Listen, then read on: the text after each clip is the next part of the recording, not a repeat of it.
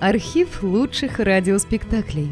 Друзья, мы обращаемся к тем, кто слушает наш канал. В последнее время канал сильно вырос и приобрел новую аудиторию. Содержать канал все сложнее. Надо обслуживать технику, хостинг, каналы связи, обеспечивать выход выпусков. Работа будет продолжена в любом случае. Выложена совсем малая часть материала. Обращаемся к вам за помощью. Будем благодарны любому пожертвованию в пользу канала.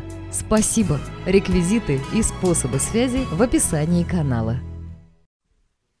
Первое свое чудо Джемми Уинтерс творил поутру. Второе, третье и остальные совершались позже, днем. Но первое чудо всегда было самым главным. Оно было всегда одно и то же. Сделай так, чтобы мама поправилась. Пусть щеки ее порозовеют, пусть мама поскорее выздоровеет.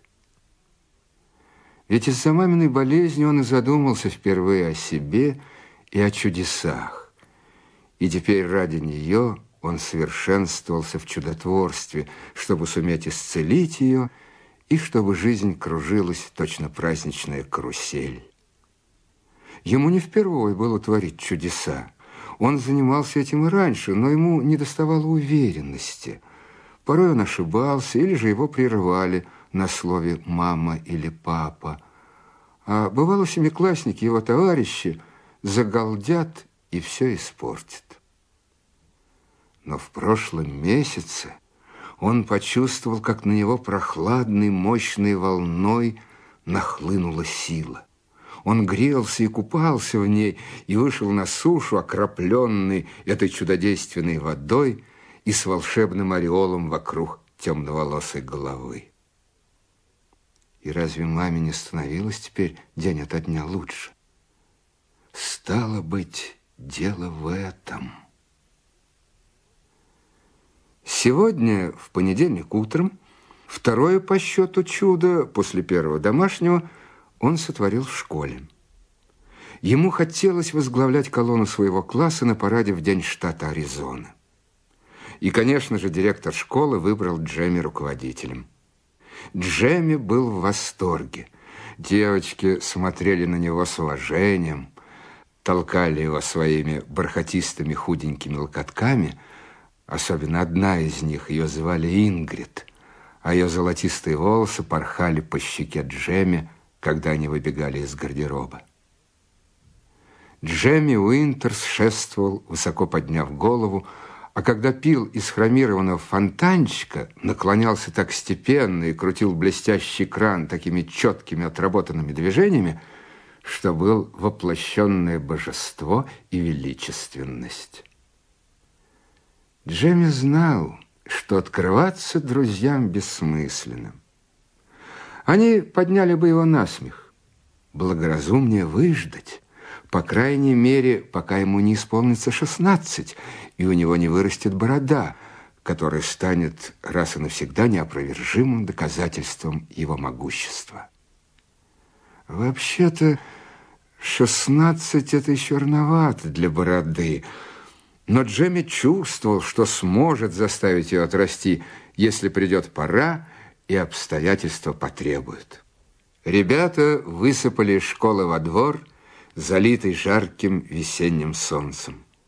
Вдали виднелись горы, предгорья были зелены от кактусов, а над головой простиралось ярко-голубое небо Аризоны. Дети надели бумажные шляпы и сине-красные пояса из гофрированной бумаги. Флаги развивались по ветру, ребята кричали и сбивались в стайки. Каждый был рад на денек увильнуть от занятий.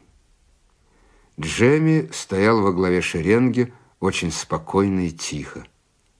Он услышал чей-то голос и понял, что это малыш Хав.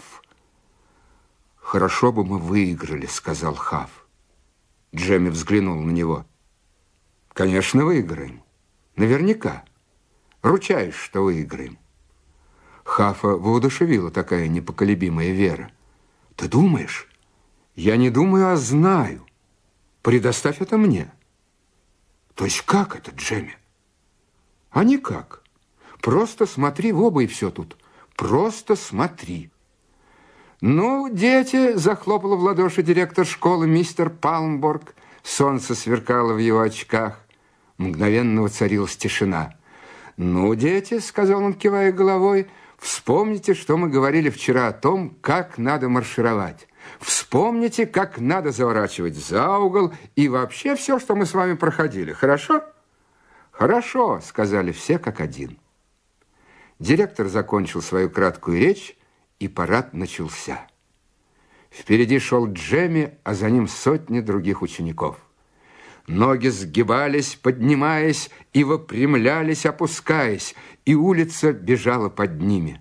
Желтое солнце припекало Джемми, а он, в свою очередь, заклинал его светить весь день, чтобы все было отлично. Когда колонна достигла главной улицы грянул оркестр старшеклассников, забились сердца медных тарелок, и палочки загремели о барабаны. Джемми загадал, чтобы они сыграли звезды и полосы но они заиграли Колумбию «Жемчужину океана». И Джемми быстро сказал себе, что, конечно же, он имел в виду Колумбию, а вовсе не звезды и полосы, и был доволен, что его желание исполнилось. Улица была запружена народом, как на аризонских Родео в феврале. Люди стояли в несколько рядов и потели, пять шеренг растянулись почти на целую милю. Топот ног мерным эхом бился о фасады двухэтажных зданий. В высоких витринах магазина Пенни или Морм Компани мелькало отражение марширующих колонн. Каждый шаг был словно удар хлыста по пыльному асфальту, резкий, явственный, а музыка гнала кровь по венам чудотворца Джемми. Он свирепо набычился, сосредоточился. «Пусть мы выиграем», — думал он. «Пусть все маршируют безупречно. Голова прямо, грудь колесом. Пусть мелькают колени вверх, вниз, снова вверх. Пусть солнце пляшет на голубых волнах штанин и на белых девчоночьих коленках, похожих на круглые кивающие личики. Отлично, отлично, отлично!» Джемми прямо-таки излучал совершенство, и его колонна, окруженная этой аурой, была неуязвимой. Ребята следовали каждому его движению. Их пальцы вслед за его пальцами торопливым маятником раскачивались по сторонам, а руки рассекали воздух. Его ботинки топали по асфальту, и остальные послушно подражали ему. Когда они дошли до трибун, Джемми подал знак, и колонна свернулась кольцом и потекла назад, как яркая змеящаяся гирлянда, пошагала, не прощаясь, туда, откуда пришла. «Да чего же здорово!» — крикнул про себя Джемми.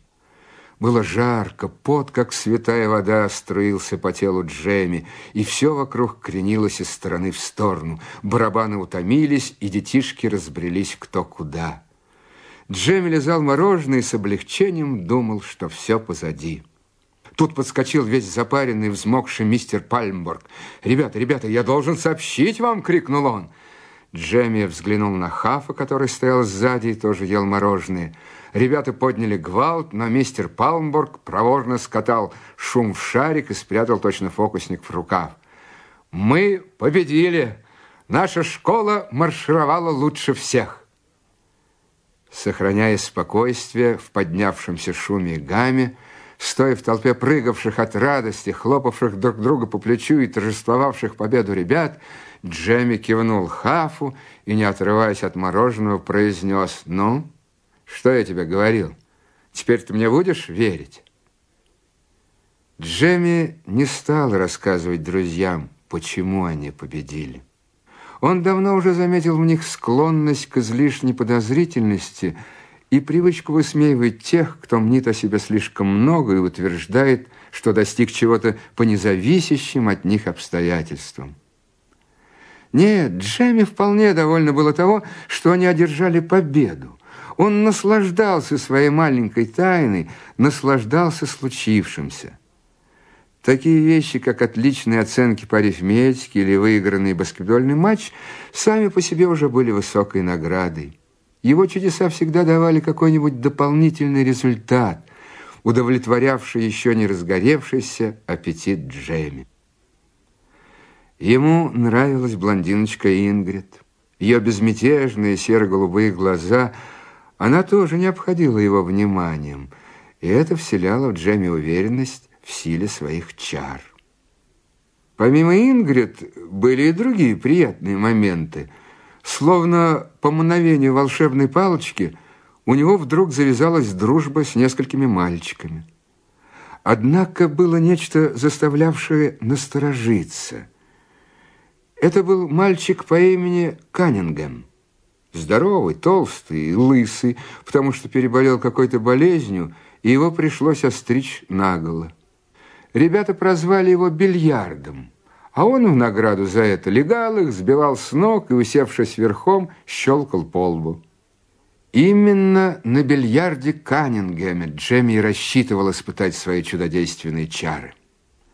Направляясь тернистыми путями к дому, Джемми не раз воображал, как он поднимет бильярды за левую ногу и взмахнет им, будто хлыстом, так что из того дух вон.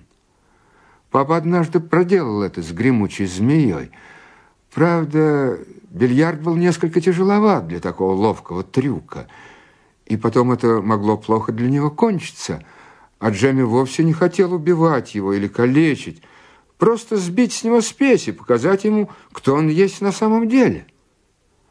Но когда Джемми задирал голову и глядел на бильярды, у него душа уходила в пятки, и он решал дать себе денек-другой на размышление. Торопить события не имело смысла, так что он отпускал бильярд во свояси. Эх, а ведь бильярд даже не подозревал, как ему везло в такие минуты, петушился Джемми.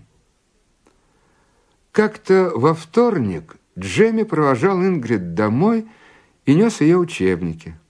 Она жила в небольшом коттедже неподалеку от подножия Санта-Каталины.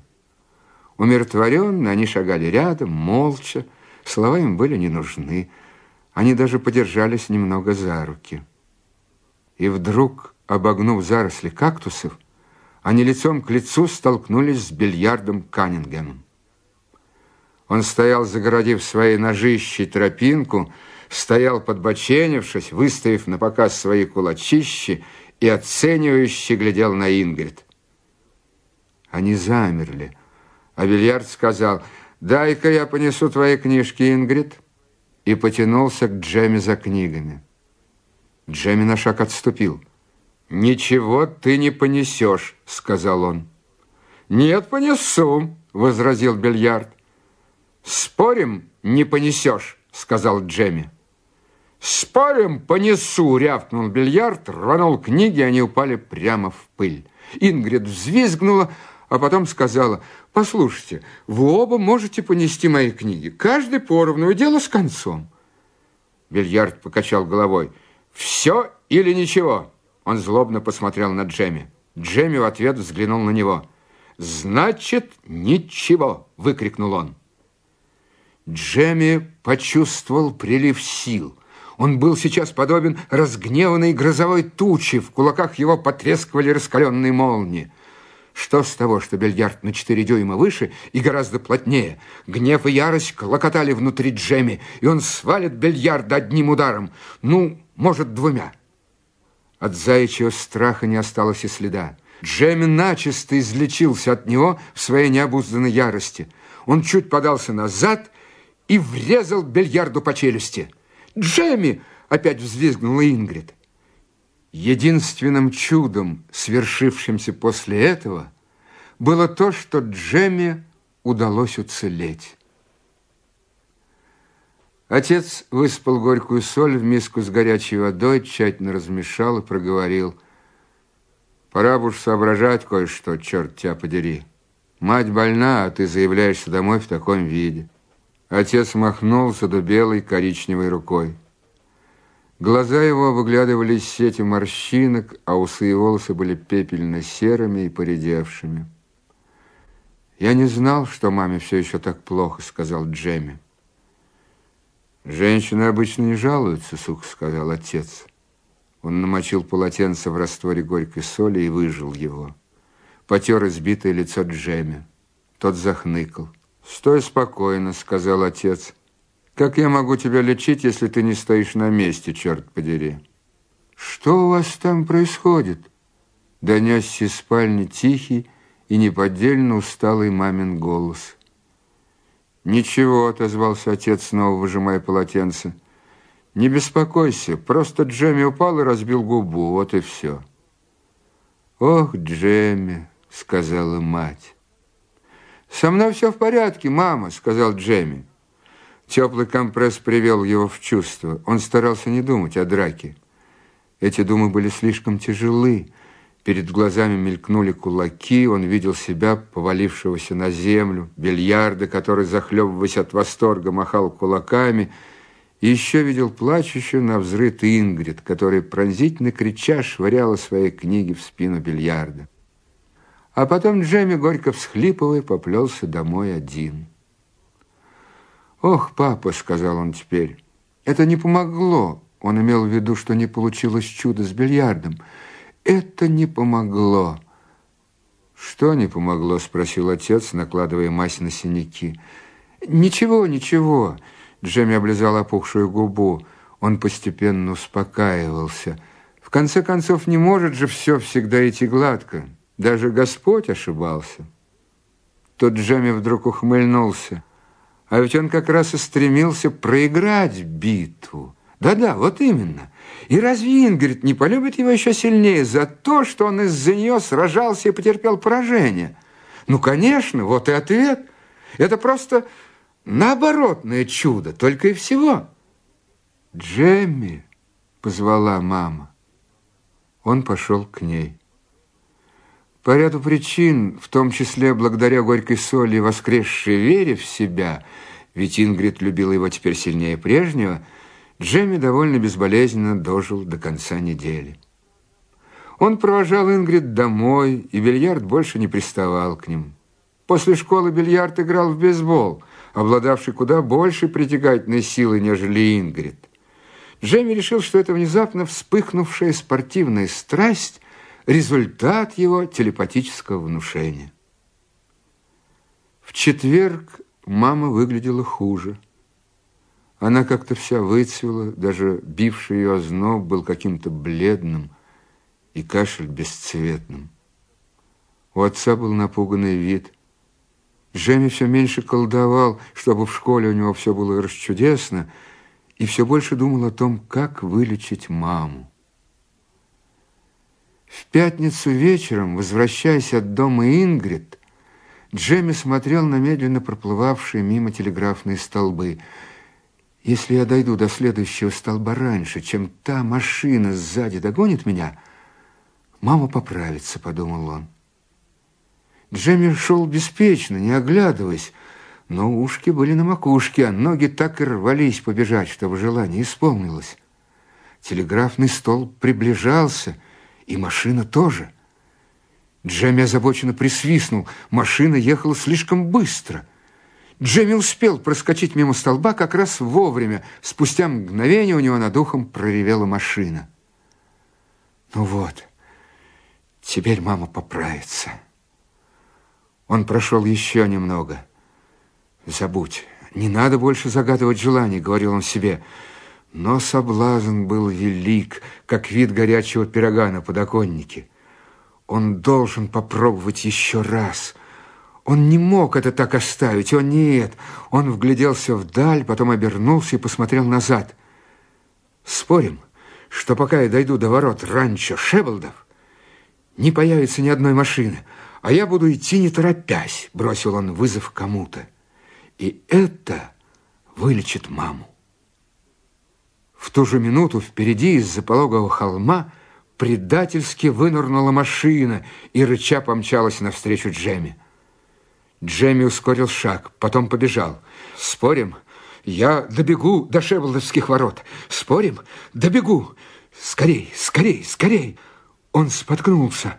Он упал в канаву, его книги разлетелись в разные стороны, как белые птицы. Когда он поднялся, ворота были от него всего в двадцати ярдах. Машина пронеслась мимо в облаке пыли.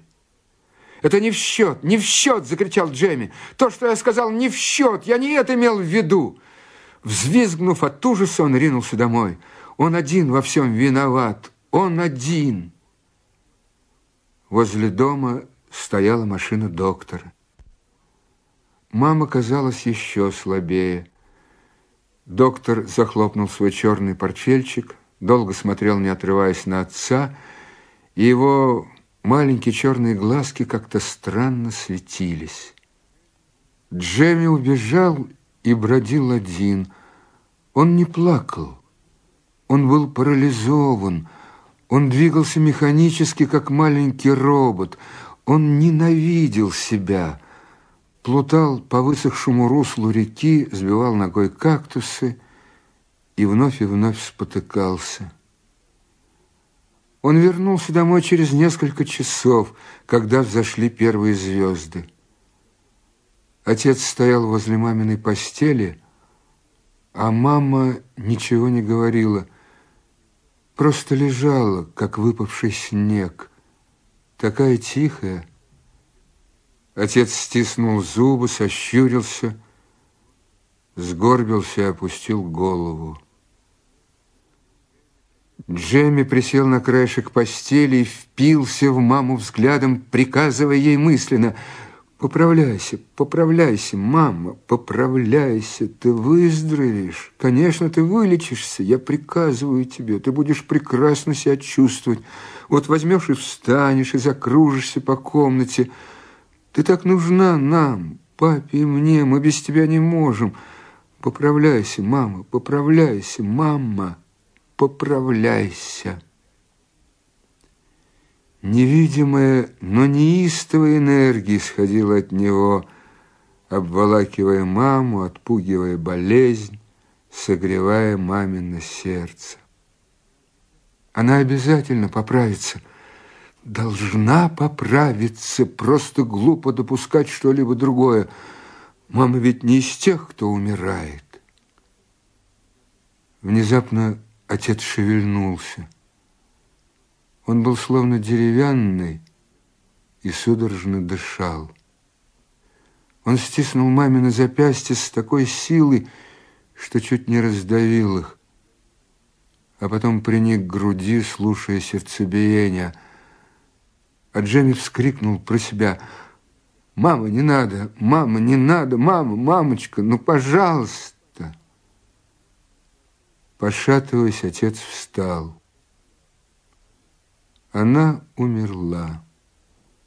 В мозгу Джемми заходилась в крике мысль последним всплеском силы – она мертва, хорошо, пускай мертва, пускай. Ну и что же, воскреси ее, да-да, воскреси ее вновь. Ты же способен это сделать. Он, видно, лепетал это вслух, потому что отец обернулся и воззрился на него в каком-то священном древнем ужасе, а потом ударился всего размаху по губам, чтобы заставить замолчать. Джемми зарылся в постель, бормоча, уткнулся в холодное одеяло, и стены дома рухнули и обвалились. Неделю спустя Джемми вернулся в школу. Он больше не шествовал по двору с прежней самоуверенностью, не склонялся с надменным видом над фонтанчиком, и по контрольным он теперь получал не больше 75 баллов. Ребята гадали, что с ним стряслось. Он уже не был прежним Джемми. Они не знали, что Джемми отказался от своей роли. Он не мог рассказать им. И они не ведали, что утратили.